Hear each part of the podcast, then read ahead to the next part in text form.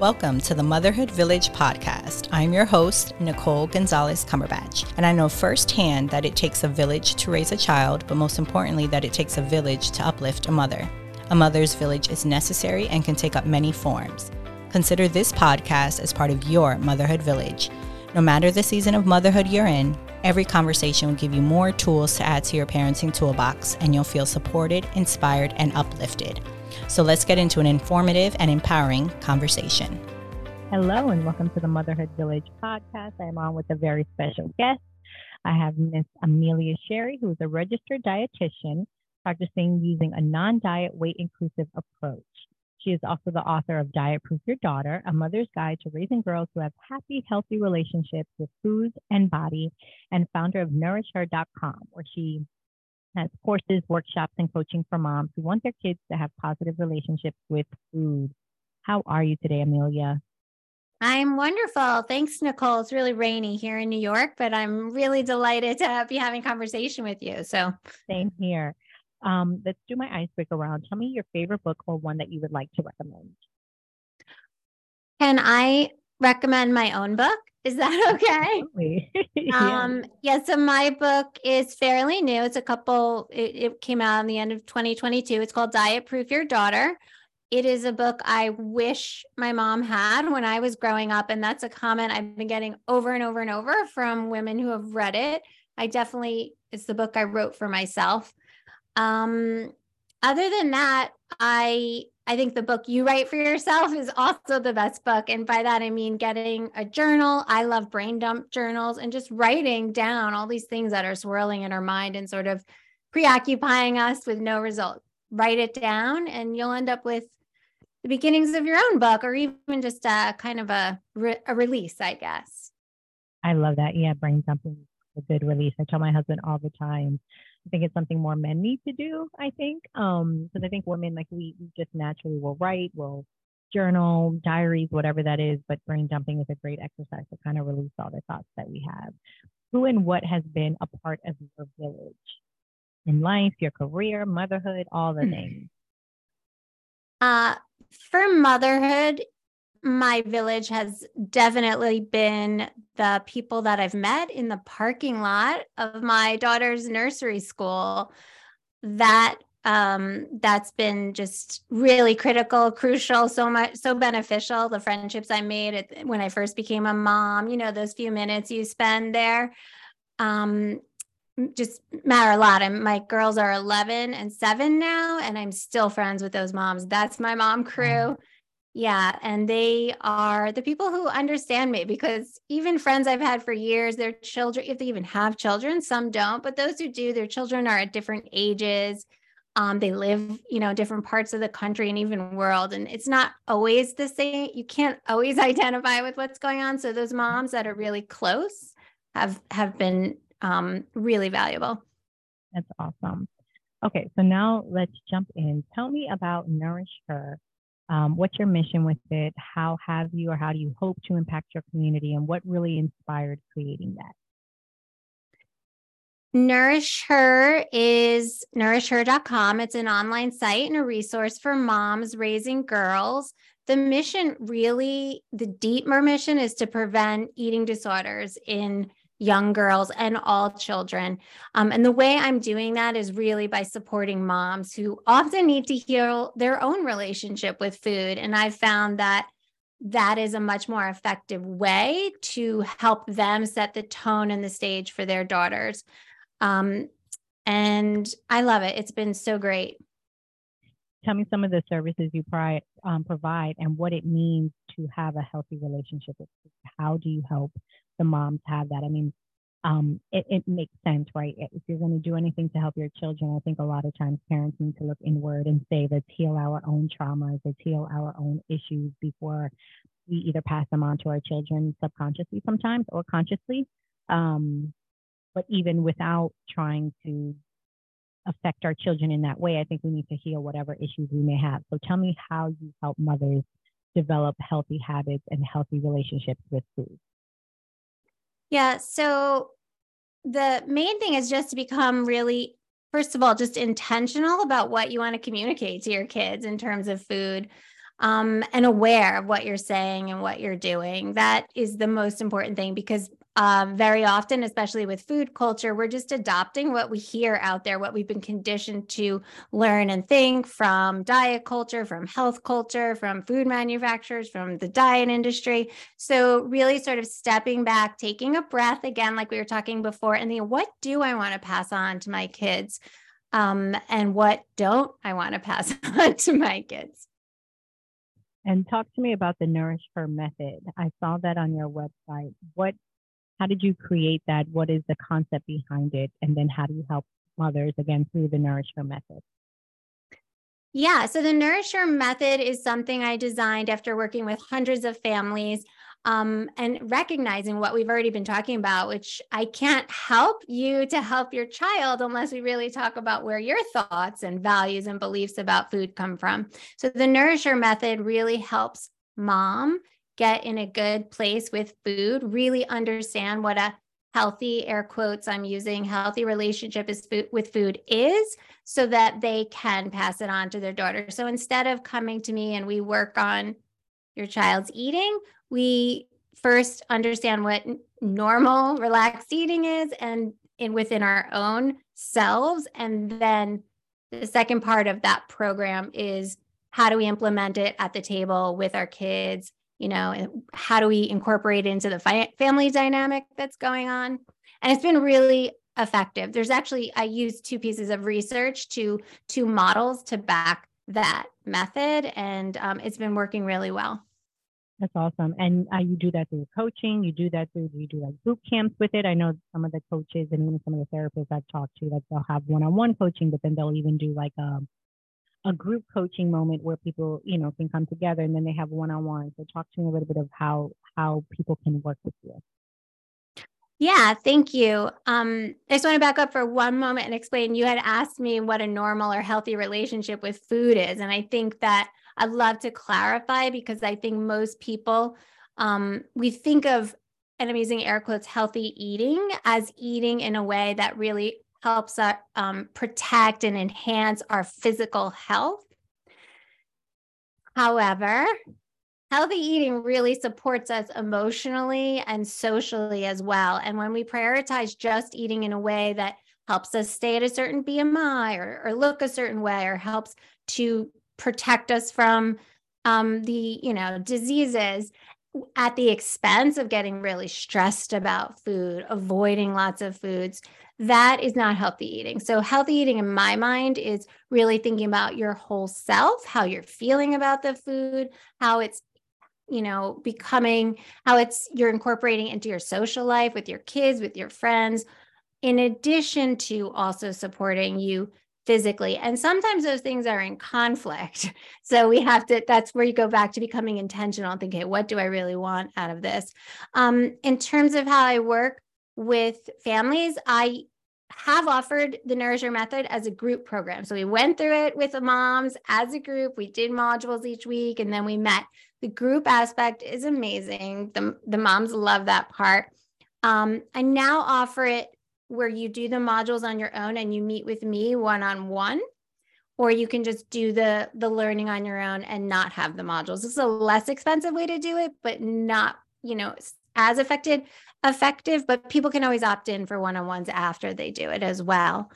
Um, that yeah, that's primarily how I do it. I also just do, you know, if you have um, a very specific I am a you know a dietitian, so we sure. call it medical nutrition therapy. You have very specific issue that needs to be treated. That you don't do the program. We we do something different for that. I love it. And how do you help moms time out of that? I've even seen, you know, the food stress. I think a lot of times, you know, either something like you said, we carry from childhood, right? Um, and I know particularly we see that in women. I know one of my girlfriends, her daughter is like six, um, or no, she's five because she's still in my son's UK class, and she said that um, they were getting dressed up for something. There was like Spirit Week, and she was already talking about a whole weight aspect. And it was interesting to see the difference where my son wasn't talking about weight when he was looking at his costume that he had to wear for Spirit Week. He just wanted to make sure it was silly enough in comparison to the next child, where a lot of the young girls are the weight and am I going to be the prettiest and, you know, very um, vain and, and thinking inside of like our, our, our look, right? Um, so how do you help moms climb out of that and the food stress aspect of it? Because to your point, you know, um, you had mentioned, yeah, it's it's there's something there with obviously of how we're feeling, especially as, as little girls of the vanity aspect. But then when you tie the food to it and say, okay, well now I want to lose weight, or you know, I have now I'm developing unhealthy unhealthy habits of food because of X, Y, Z. How do you help moms kind of climb out of that and create body confidence in themselves so that then they can pass it on to their children with a solid set of eating skills? Great question. Questions. Um, yeah, I'm not surprised what you just shared about your friend and her daughter. We see in research girls as young as five and six um, complain, they have high body dissatisfaction. So they're unhappy with the way their, way their body looks. They're aware of the pressure out there in culture from this young. And that's why I'm so passionate about this. Even if your child isn't verbalizing it, there is a good good chance they're feeling it, they're aware of it, this pressure. And girls focus um, from research, we see that girls focus on being thinner and smaller, while boys focus on wanting to be more muscular and larger. Taller and larger, yeah. Mm-hmm. And the research is very like binary in terms of gender. So that's why I'm talking like that. But um, there, you know, there's no reason to think that any gender identity, you know, in fact, people who have non-binary or transgender have even higher um, risk of having sort of body dysmorphia because their body is changing in ways that might not be congruent with their gender identity. So, yeah, so it's not unusual. So, how do we, the very first thing I do with moms to help to um, prevent disordered eating, still have mm-hmm. positive mm-hmm. eating habits, um, but to account for this pressure is to really work hard on separating your weight from your eating. So, whenever we approach eating with our weight in mind, it puts tremendous pressure on our eating. And by that, I mean we can't make choices that we really enjoy, are in concert with our like satisfaction or our hunger um, or fullness because we're choosing with this ulterior motive of weight. Um, so meals become really, really stressful and uncomfortable. So we have to separate weight. And that's also supported by research. You know, dieting, weight loss diets have been shown to um, be very ineffective. And even in the, I think less than 5% when they do promote weight loss or result in weight loss, that weight loss is not sustained over past a two year period of time. Um, so we don't want to we need to separate weight from eating. And that can be challenging because as we've already talked about the message that they are highly linked is all over the place. Um, diets are the leading cause of eating disorders. We need to help our daughters and our sons know this. This is a dangerous thing. We don't want to go down that road. So we need to eat in ways that really nourish us and support us and put the weight concerns aside. So, how do we do that though when there's so much pressure out there, right? What um, I have come to start focusing on with moms and having them focus their kids on is is not improving body image. So I, that is what has traditionally been done. Um, what I work on is building body resilience, and the, the, which is slightly different. And I'll explain what that is. But body image to me, what do you think of when someone says, like, I, I need help with my body image? Like, what would we be working on? Their weight, um, if they're if they're losing weight, um, body image, maybe they're hair, changing their hair color, anything to, anything related to physical characteristics of their body. Right. Right, right. So I totally agree. When people ask me to help them with that, it seems like they want me to help them help their child or them to like the way their body looks. And that is almost impossible because so very few people match up to what the ideal is. And also, I don't want to change my body in ways that might be dangerous to my health. For example, going on diets, who knows, all kinds of other methods that we use. So instead of trying to help our daughter ourselves sort of feel good about how we look, which it can be hard in um, the context of the world we live in, right? Where the ideal is just so hard. Instead, what we want to do is build a type of resilience in ourselves and our children, which means that we acknowledge that that thin ideal is out there, but we learn and are able to appreciate ourselves, our body's abilities, everything that it's doing for us all the time, despite that pressure that's out there. And that it has been shown to be a lot more effective in helping us feel good about ourselves and more in tune with our bodies than simply saying, you know, looking in the mirror and doing affirmations. You know, if that works for you, absolutely fine. But my personal experience, looking in the mirror and telling myself, you know, you're beautiful, you're beautiful. It, she's ha- I have a reaction. I'm like, no, I don't, I don't. I'm not, I don't look like, you know, whatever mm-hmm. I used to look like, or I'm seeing, you know, amongst my peers. So um, really focusing on appreciation. We have many methods to like improve body resilience, and those are the, the things, the strategies we do in the course, which I can share with you if you want. Um, but focusing on that resilience, even understanding that we need to stop objectifying ourselves and even thinking about ourselves as the way we look, and more and more and more start thinking about the way we feel in our body um, is, is a huge shift that can just pay back dividends over and over. If you, you can get your child to to kind of see things differently in that way, it's going to support them so much. Yeah, and of course, modeling it, right? So I would imagine, because one of my follow up questions, there are ways parents can support their children, or basically the daughters that say, I'm too skinny, I'm too fat, and really um, taking it away from well, I guess, yeah, let me ask what are specific things that parents can mention if their daughters are saying, especially at such a young age, which is so horrible, but that are already kind of, whether it's things that they're hearing in school or things that they're seeing on TV, ways that we've been programmed, particularly as women. But what are some ways parents can support their children, again, their daughters, when they hear things like that? Great question. So many people ask me this.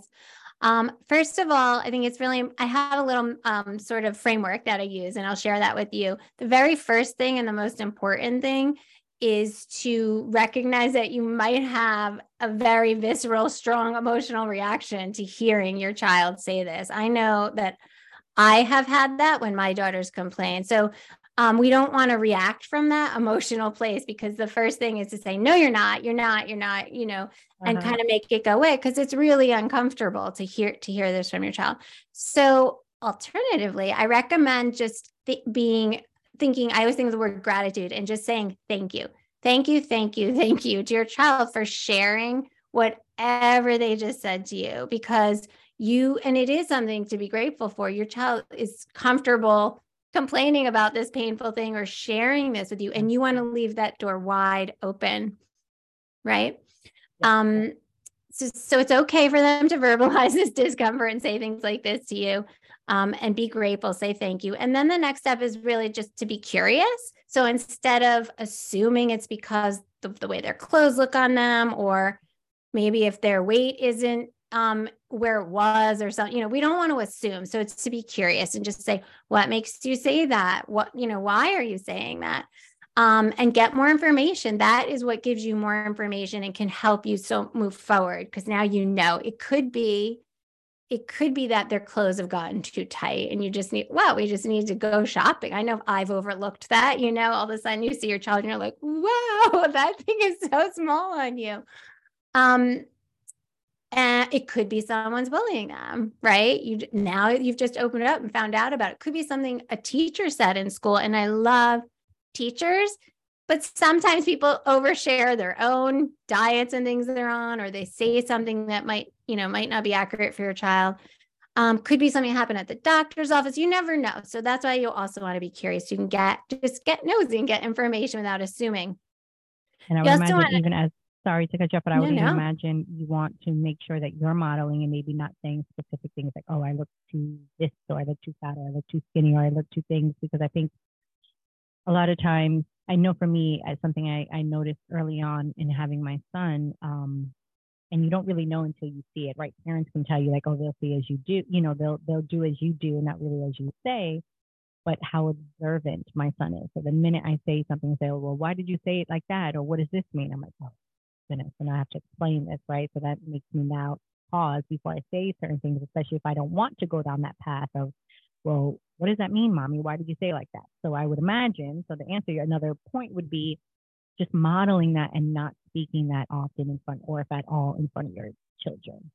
Yeah, that's absolutely um, a great tip and, and, recommendation. We don't want to talk about our own dieting or put our own body down. Um, just think if you are going to say something about your appearance, like better off not said and just focusing on how you feel. And I think um, from my perspective, often the things that would come out or come into my mind would be negative, you know? So it's a good, not only do you not want to influence your child in that negative way, it's a good um, shift for you as well, right? Because you can kind of catch that thought and be like, hey, that doesn't make me feel good. That's not accurate. Um, or that's not helping, right? Yeah, absolutely. We've we actually have research on that, that parents that refer to their own diet and their own weight and even their own eating in terms of, you know, I shouldn't eat this, I shouldn't eat that. Their children um, have more disordered habits with food. Um, so that kind of thing can be really motivating um, for parents to kind of be again intentional and get those kinds of things in check. And yeah. I also saw something, I think it was on your Instagram page um, when I was kind of doing some research behind food trauma. You were going to do like an IG live or something about food trauma. Talk to me about what that means.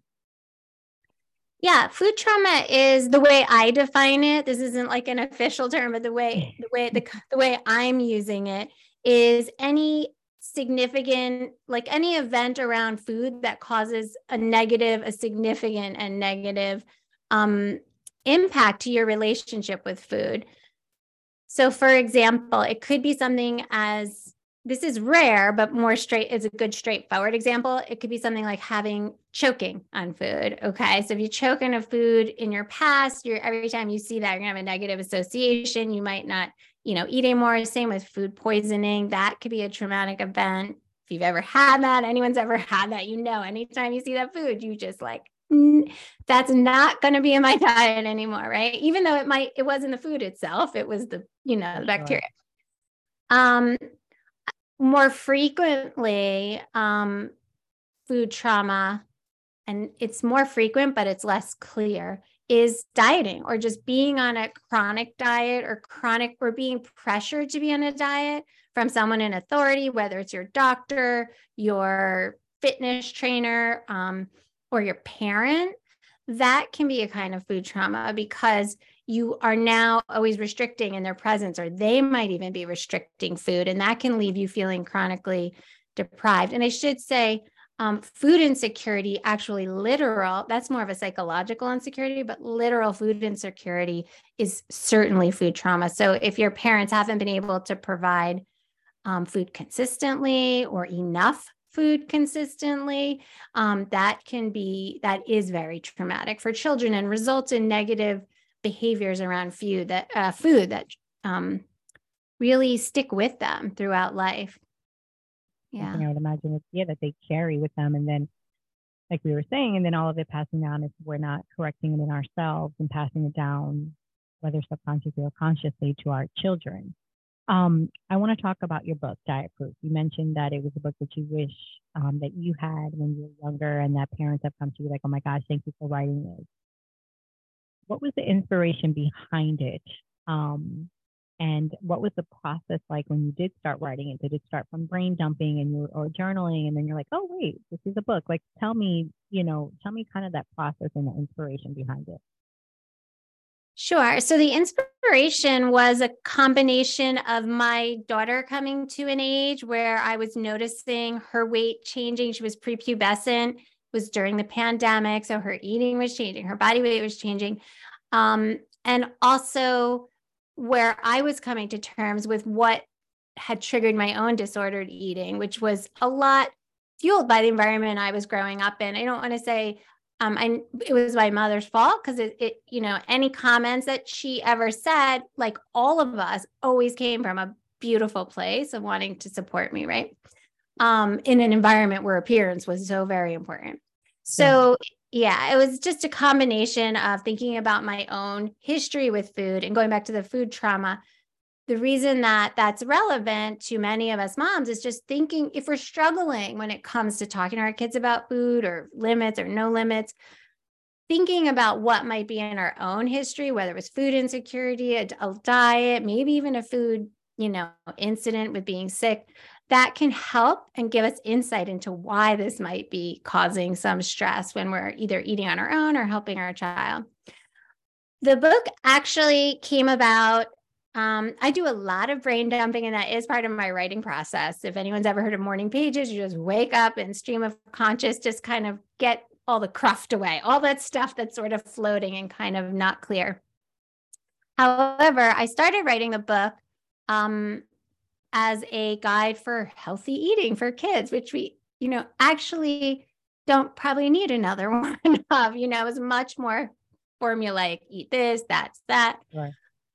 Um, I was doing it, I started during the pandemic, however, and I did it, was doing it online through a writing community and community, which is why um, I love your platform. Community was so, so important um, and to my writing process in particular, because I would write about healthy eating for kids. And then occasionally I would do more of that um, less conscious directive writing where I'd write about an experience I had when I was younger. And people, because I was doing this in a community environment, people were really reacting to those personal experiences when I talked about my mother, when I talked about my daughter. So the book started to morph into really focusing on the mother daughter relationship and how there are certain unique aspects of being female in this culture that really impact our eating, um, particularly as they get kind of transmitted or passed on from grandmother to mother and to daughter.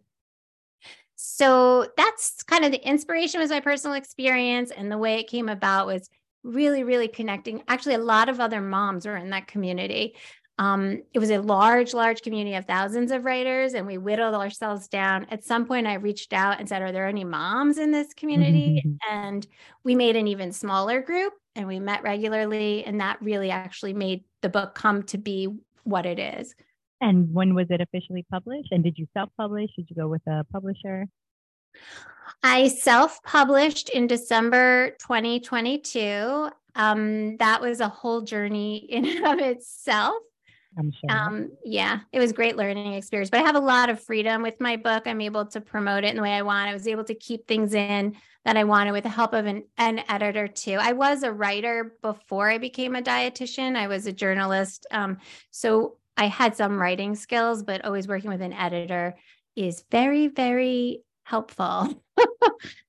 I'm sure. I'm sure that could be a whole nother podcast. I, have talked to authors before. What are some um, three tips or insights that you can share that a mother would glean from reading your book?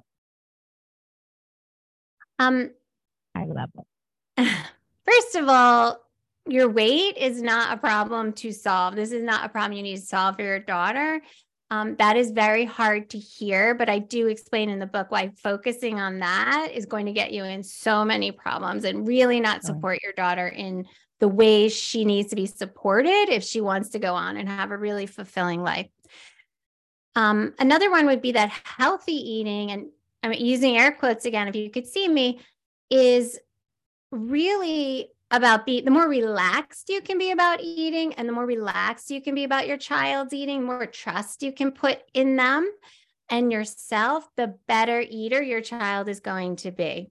And many of us are doing the opposite. We feel a lot of pressure as parents to really micromanage our children's food. And that is result does not result in better eating habits from my experience personally, from my experience as a professional, and even in research, we know that. So the more relaxed we can be, the better our child is going to be.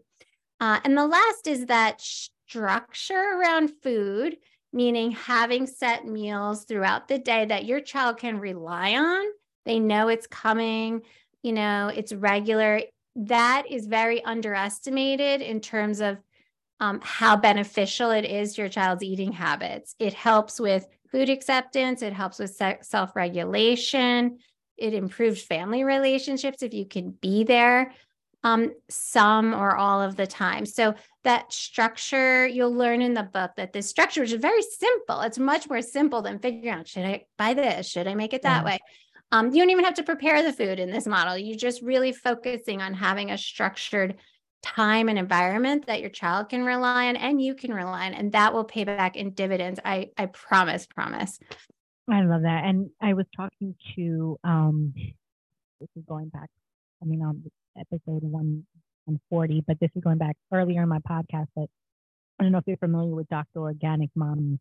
She has a large platform and really focuses like on non-toxic living. And I was fascinated with her, and I was so happy that I was able to get her on the podcast. But one of the things she does focus on, not necessarily the um, as you said, the air quotes of healthy eating, but I guess yeah, having a healthy relationship with um, toddlers, or well, yes, because she she believes in getting kind of from the, the, early stages.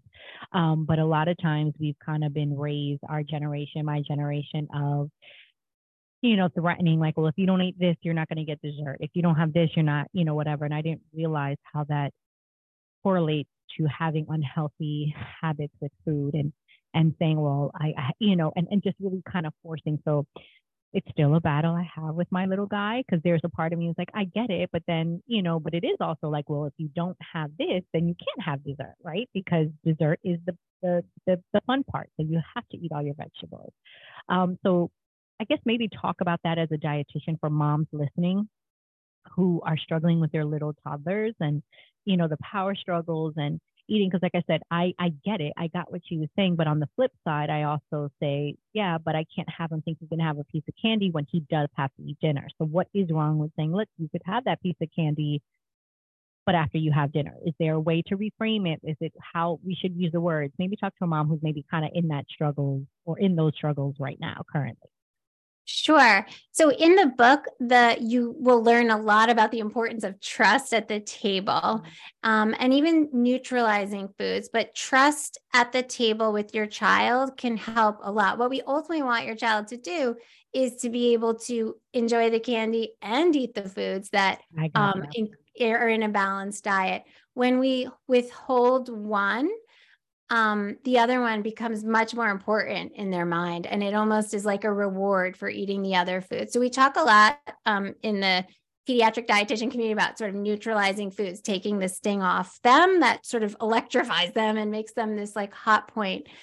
You want to neutralize it also so that the meal can be more relaxed and there isn't this tug of war that you're coming to the table being like, okay, sure. this is a battle, and that he's coming to the table and be like, oh gosh, I'm really bad at eating. Mom doesn't, you know, you want to get away from that. One, there are different techniques. and one is just putting up the piece of candy with the meal. And then, you know, the candy's limited. There's one piece or one cookie or one cake. It's finite because we want your child to have room in their belly for other sure. food.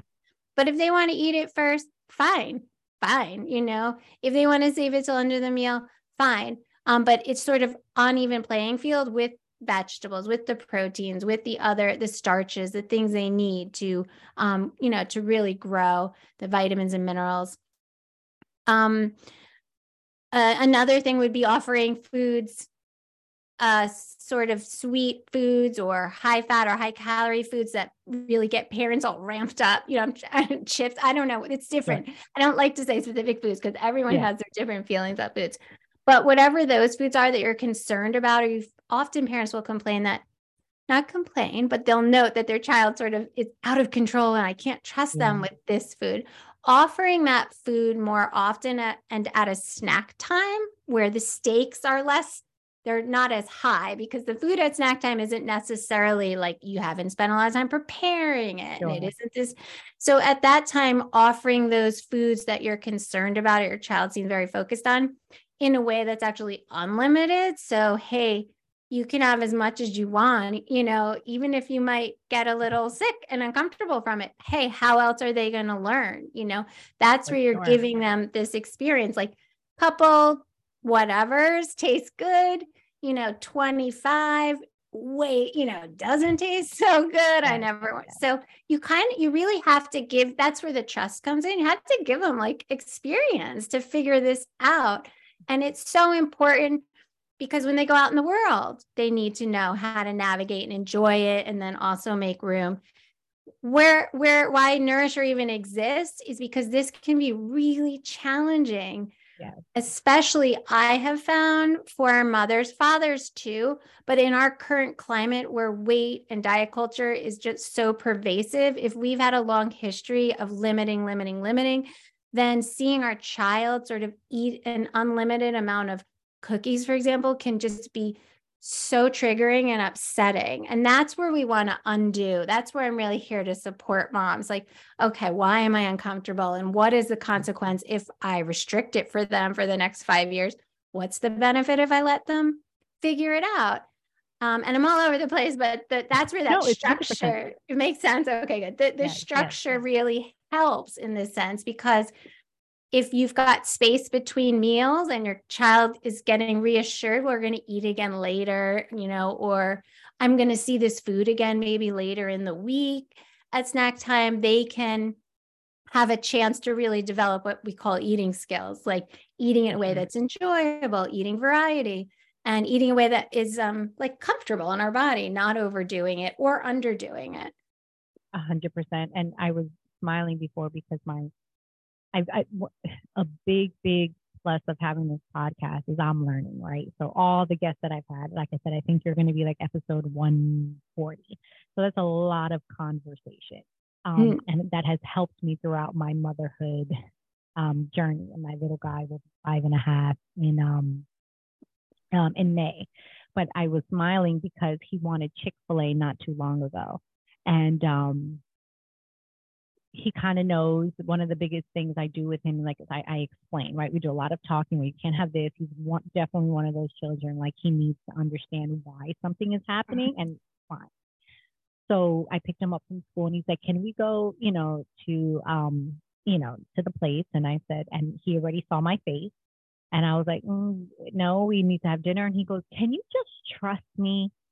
just like that. He's like, Can you just trust me that I will eat that and also eat my dinner? And I just looked at him through the um through the uh rear the rear view mirror. and I was like, Oh, he's got me. And I was like, Okay, you want me to trust you? He's five, you know? And he's like, Yes, please. He's like, I really, really want it. I've been thinking about it all day at school. He's like, but I will also eat dinner. And I said, Okay. I said, I will trust you. So I went, picked it up. And when we got home, of course, my husband was ready to say something.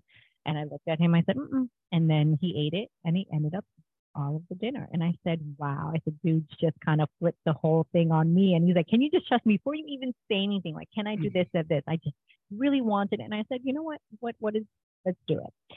And then laughing another time because, um, his his blood work came back and um, I knew his iron was going to be a little bit low because vegetables has been a thing that we've tried to work on. So again, when I picked him up from school, a lot of our conversations either happened before bed or when I picked him up from school.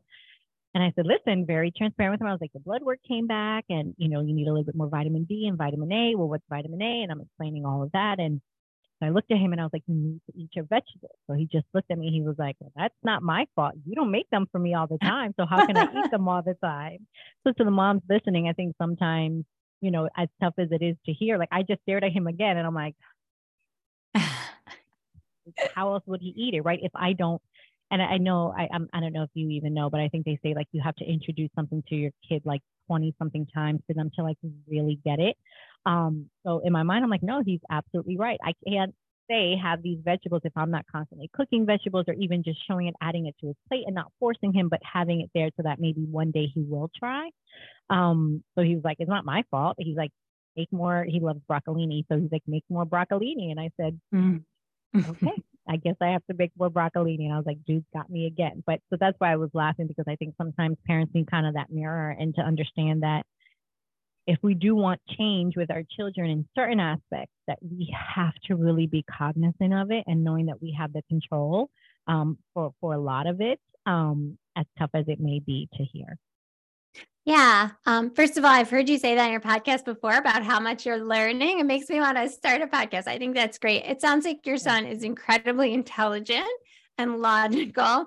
Um, yeah. well, yeah. I'm scared yeah, the, for what you know the teen years, but go ahead. Mm-hmm. Yeah, good good luck with that. Yeah. Um, yeah, the in, in um not to keep dropping my book, but in, because sure. the problems you're bringing up are things that ha- you know we are all struggling with. They're really common. Um, there are certain responsibilities that we do have as parents, whereas I think we are most of us lean in too much on like the how much and like too much yeah. sweets or you're eating too much pasta. Whereas what we want to really do is lean back from that, is what I describe in the book, and to get benefits and lean into what really is our responsibility, which is showing up with the variety of food, showing up with the vegetables, modeling the, you know, the behavior, eating it in front of them and enjoying it without really saying much, you know, being very nonchalant about it. And that's the part that um you know, you're not the only one that isn't always serving vegetables every night. I mean, I struggle with, you know, I struggle with that. Um, I'm very conscientious of it because I'm talking about it every day. Sure. But especially busy moms, you know, it, it can be hard to to do that. But those are the things that I think um, that I recommend focusing on, showing up with the vegetables or variety, whatever you're not doing, sure. but then really not saying anything, which can be a lot less stressful, actually you know, than having to feel like you need to watch your tone and what do I say? What do I not? That's very stressful to me. I agree. Um, as we wind down here, why don't you share ways that people can connect with you? I know you mentioned nourishher.com, but um, any other ways if they can uh, email you or connect via Instagram, however that is. And of course, also put it to the show notes and then any resources that you'd like to share. Sure. Thank you. Well, if anyone's on Instagram, I am on there and you can follow me at Amelia Sherry RD, which is registered dietitian. Um, you can always DM me through there. If you go to NourishHer com and look around. There are buttons on different pages that say book a free call. You can book a call, go right into my schedule through that link and book a 30 minute call. And I talk to moms all the time um, about, you know, how I can or can't help or where else they can go. So do that.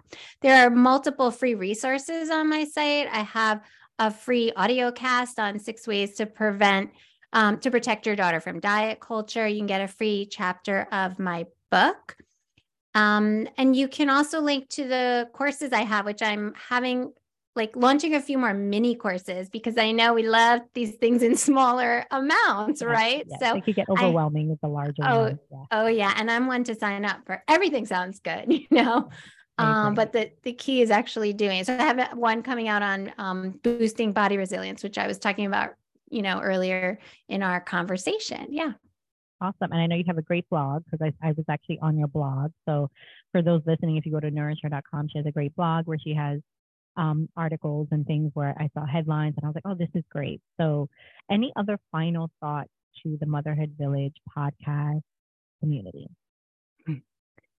Um, community is so important. I learned that I'm I'm very shy and I'm introverted, and I learned the lesson of that during that was my silver lining for the pandemic. So if moms have any way to access, you know, a regular group of women, um, whether it's online or in person, I highly, highly recommend that. I actually started coaching a girls on the run team, which I thought, oh my gosh, is going to be so much work with the girls.